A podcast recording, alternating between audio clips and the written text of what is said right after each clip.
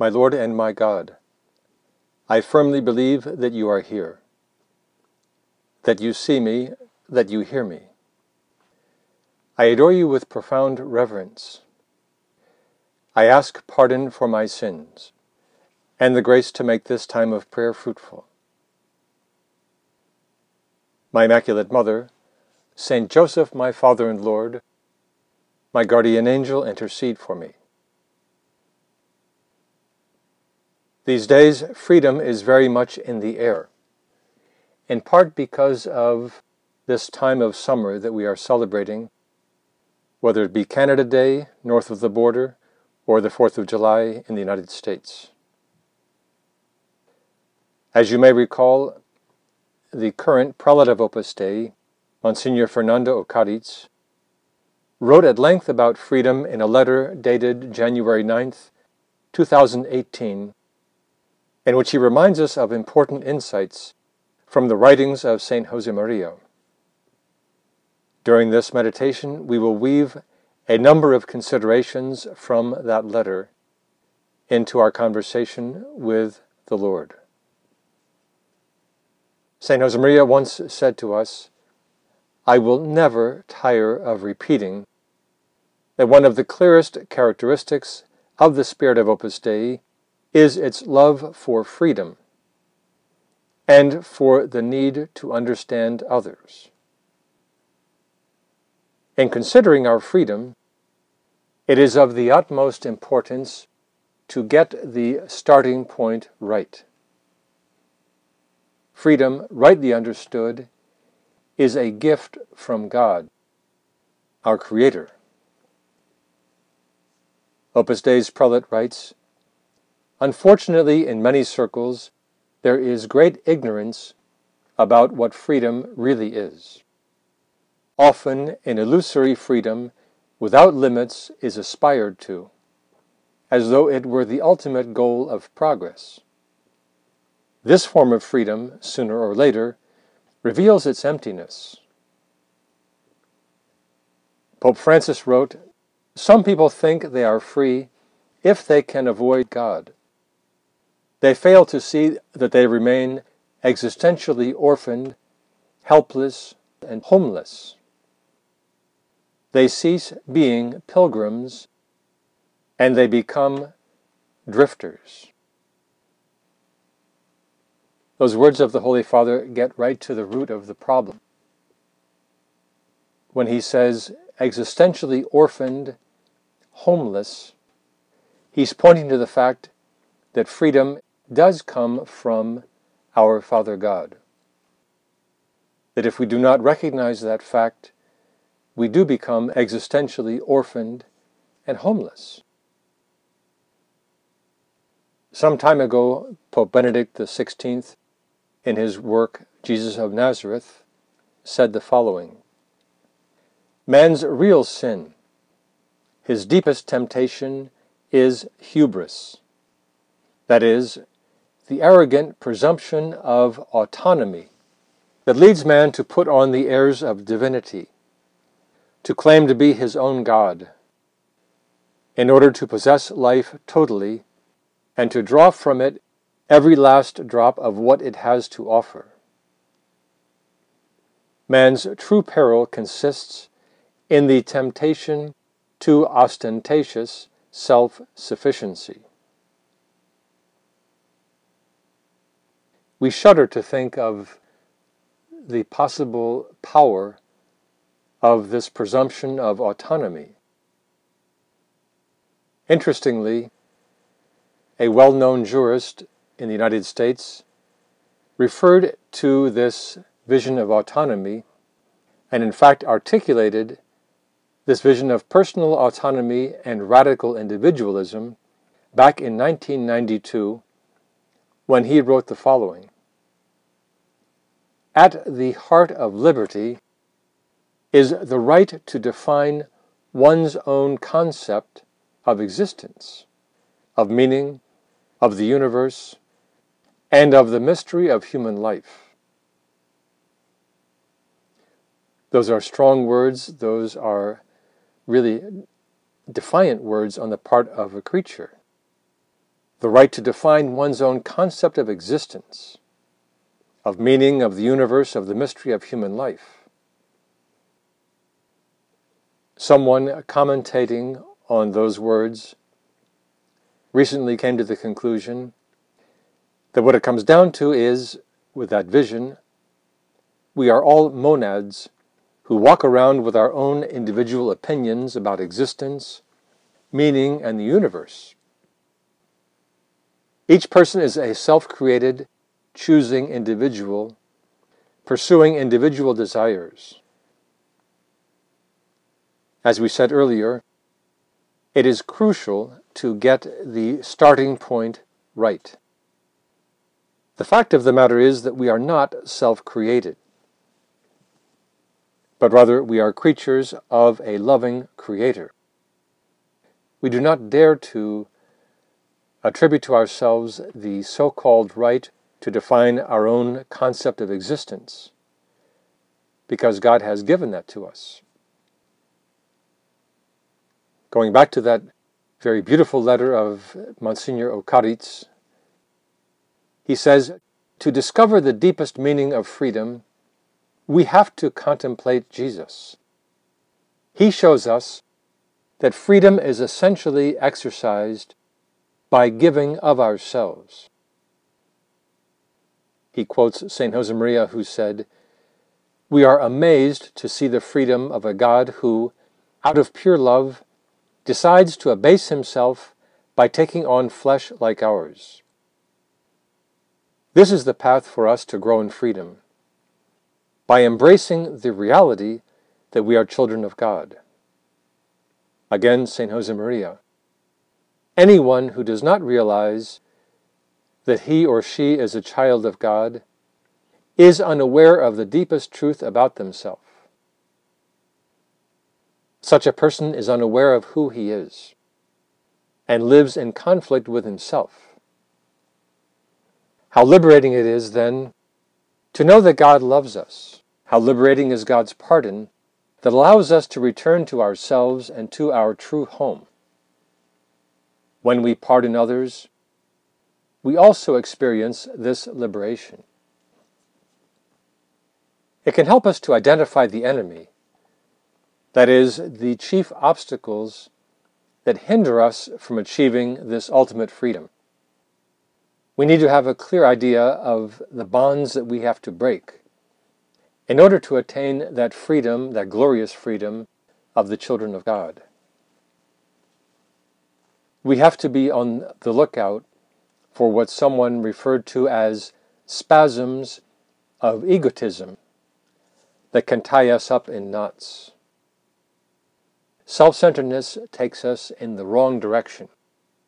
If freedom is ultimately giving of ourselves, egotism is ultimately collapsing in on ourselves.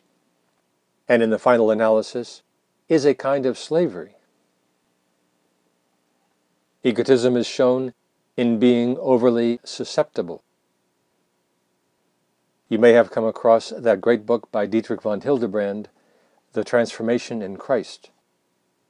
Talking about over susceptibility, he says, referring to someone like that, every now and then they feel slighted, offended, treated with disregard, or at any rate unkindly. People who are stuck with that oversensitivity are always on the lookout for slights inflicted upon them. They are crushed under a heavy burden. They are continually moving in a circle around their own ego. A major chapter in pursuing freedom and avoiding the enemy of freedom has to do with forgiveness, dissolving any grudges that we may have. Grudges make us unfree. There is a very short, very powerful book by Jacques Philippe called Interior Freedom. At one point in that book, he explains that when we have a grudge, we are actually bonded to the other person. we're not free. And there's nothing worse than being unfree, which is why we have to take whatever steps are necessary to dissolve that grudge, to forgive. A long time ago, at the end of the American Civil War, Abraham Lincoln was meeting with his cabinet to talk about how they should deal with the Southern leaders, leaders of the Southern Army. And in the midst of those debates, Abraham Lincoln, very characteristically, said to his cabinet, That reminds me of a story. By then they were used to this, so they rolled their eyes and sat back to listen to his story. Lincoln said, a man had a few days to live. He was told he should make his peace with his enemies. The man he hated the most was a fellow named Brown in the next village. So Brown was sent for, and the sick man began to say in a voice as meek as Moses that he wanted to die at peace with all his fellow creatures, and he hoped that he and Brown could shake hands and bury all their enmity. The scene was becoming too pathetic for Brown, who had to wipe the gathering tears from his eyes. After a parting that would have softened the heart of a grindstone, Brown reached the door, when suddenly the sick man rose up on his elbow and called out to him, But see here, Brown, if I should happen to get well, that old grudge stands. Let us ask the Lord right now to bring to our mind any kind of grudge that still may be inhabiting our heart, to ask Him to dissolve it with the warmth of His grace, so that we can really and truly be free. Resentment inhibits freedom. Someone wrote recently that resentment is part of an evil triad arrogance, deceit, and resentment. And nothing causes more harm than this underworld, this underworld triad arrogance, deceit, and resentment. Our freedom can be inhibited by being overly concerned about the opinion of others. For example, we could end up saying things just to please others rather than to convey what we really think. We could end up thinking that we need to conform with the way others think, speak, the way others dress, and that could inhibit our freedom. As one observer of the human condition put it, that anxiety for the new, which by the afternoon has made decrepit that which was invented in the morning. It's good for us to recognize that fashion, whether it be clothing or customs or whatever, they can be fun, but we cannot let them rule us. Another form of slavery, of a lack of freedom, is comparing ourselves to others. So much of our freedom comes from the knowledge, the conviction that we are God's beloved children. And with that comes this conviction that God has given to each one of us very specific, unique qualities. Along with those qualities come our own limitations, our own foibles, but that God loves each one of us as we are, and He loves to see us struggling to become better. It is especially important for us to help the younger ones to recognize the trap of comparing themselves. How many teenagers and young adults can tie themselves up in knots by looking at their friends on Instagram or other means of social communication and think that they, the onlookers, these friends of ours, are inferior. We have to show them how to burst that bubble. Then there is that very obvious source of a lack of freedom known as self indulgence. You probably know that the style of Dietrich von Hildebrand can at times be difficult, but it is rewarding. In his book, Transformation in Christ, he says the following, which is tough but important. Another mainspring of unfreedom lies in the various forms of self indulgence, an inordinate attachment to this or that pleasure or urge gratification. In one case, food and drink are the object of that excessive and tyrannical attachment. In another, it is sleep. In a further one, smoking. Again, it may be certain kinds of entertainment or certain comforts. Any one of these pleasures may, by becoming so indispensable that missing it makes us preoccupied and restless, that it maims our inner freedom. With this form of unfreedom, we are all familiar. Indeed, to free us from these inordinate attachments is an elementary task of the ascetical struggle. I apologize for such a long quote from von Hildebrand, but it is helpful, let's face it. We could be unfree if we allow ourselves to be bullied by public opinion. It's important to regard public opinion with a healthy distrust. As we look at world events, consider different opinions, we have to have this determination to form our own opinion based on careful study, careful reflection, rather than being told what to think. During these final minutes of our meditation, let us shift our attention back to the goal. That is, how to turbocharge this glorious freedom of the children of God. Once again, we call upon the Prelate of Opus Dei, his letter of January 9th, 2018. He says, Giving love to God and to others is the most proper act of freedom.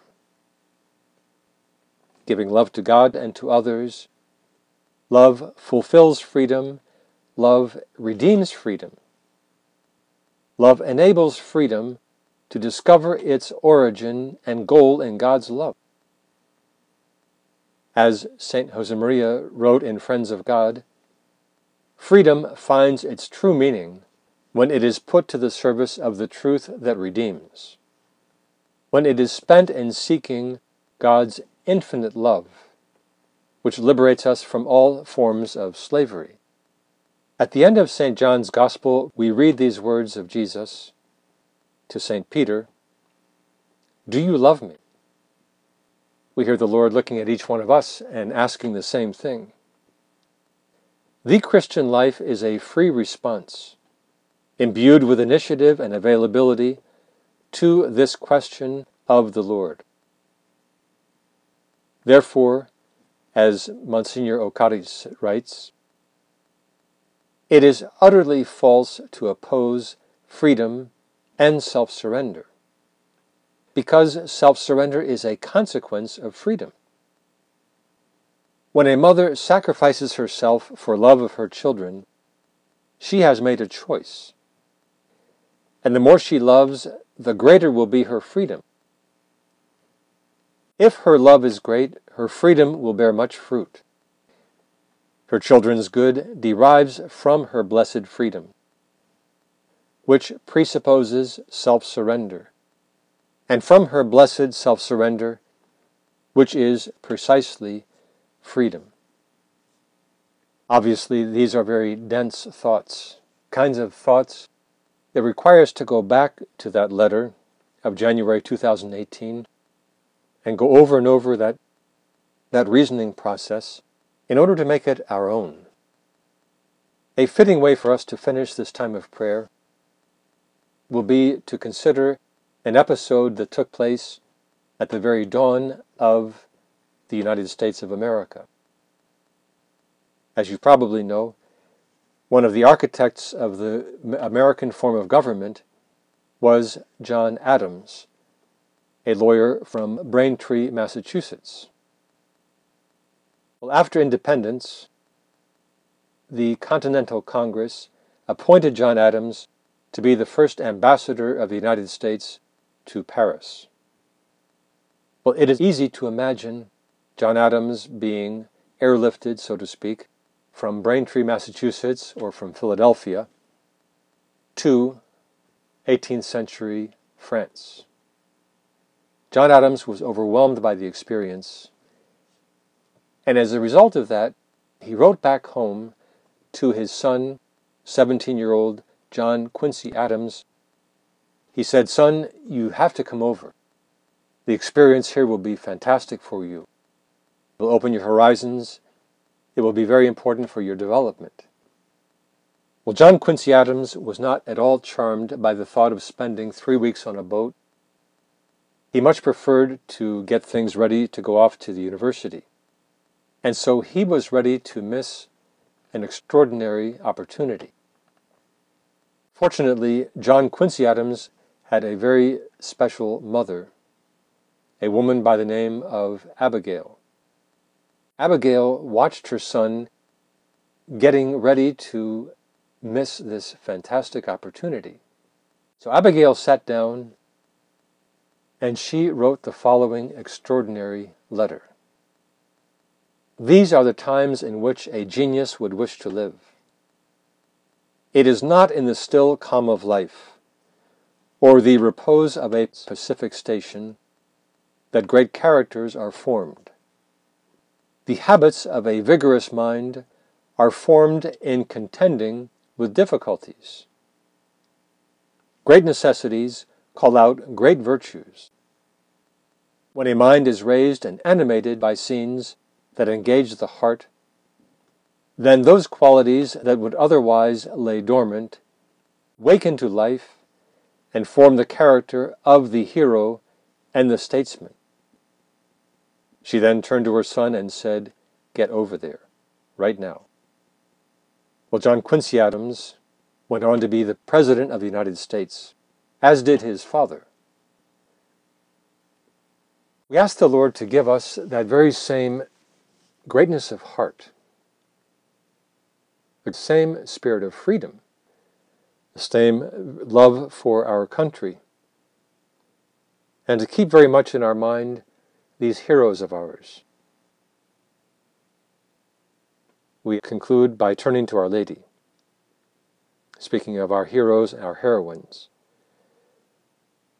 We ask our Mother, Mary, to obtain from her Son, from her spouse, from her Father God, many, many graces for our country.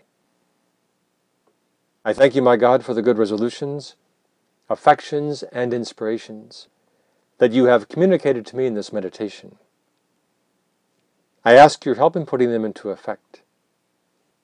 My Immaculate Mother, Saint Joseph, my Father and Lord, my guardian angel, intercede for me.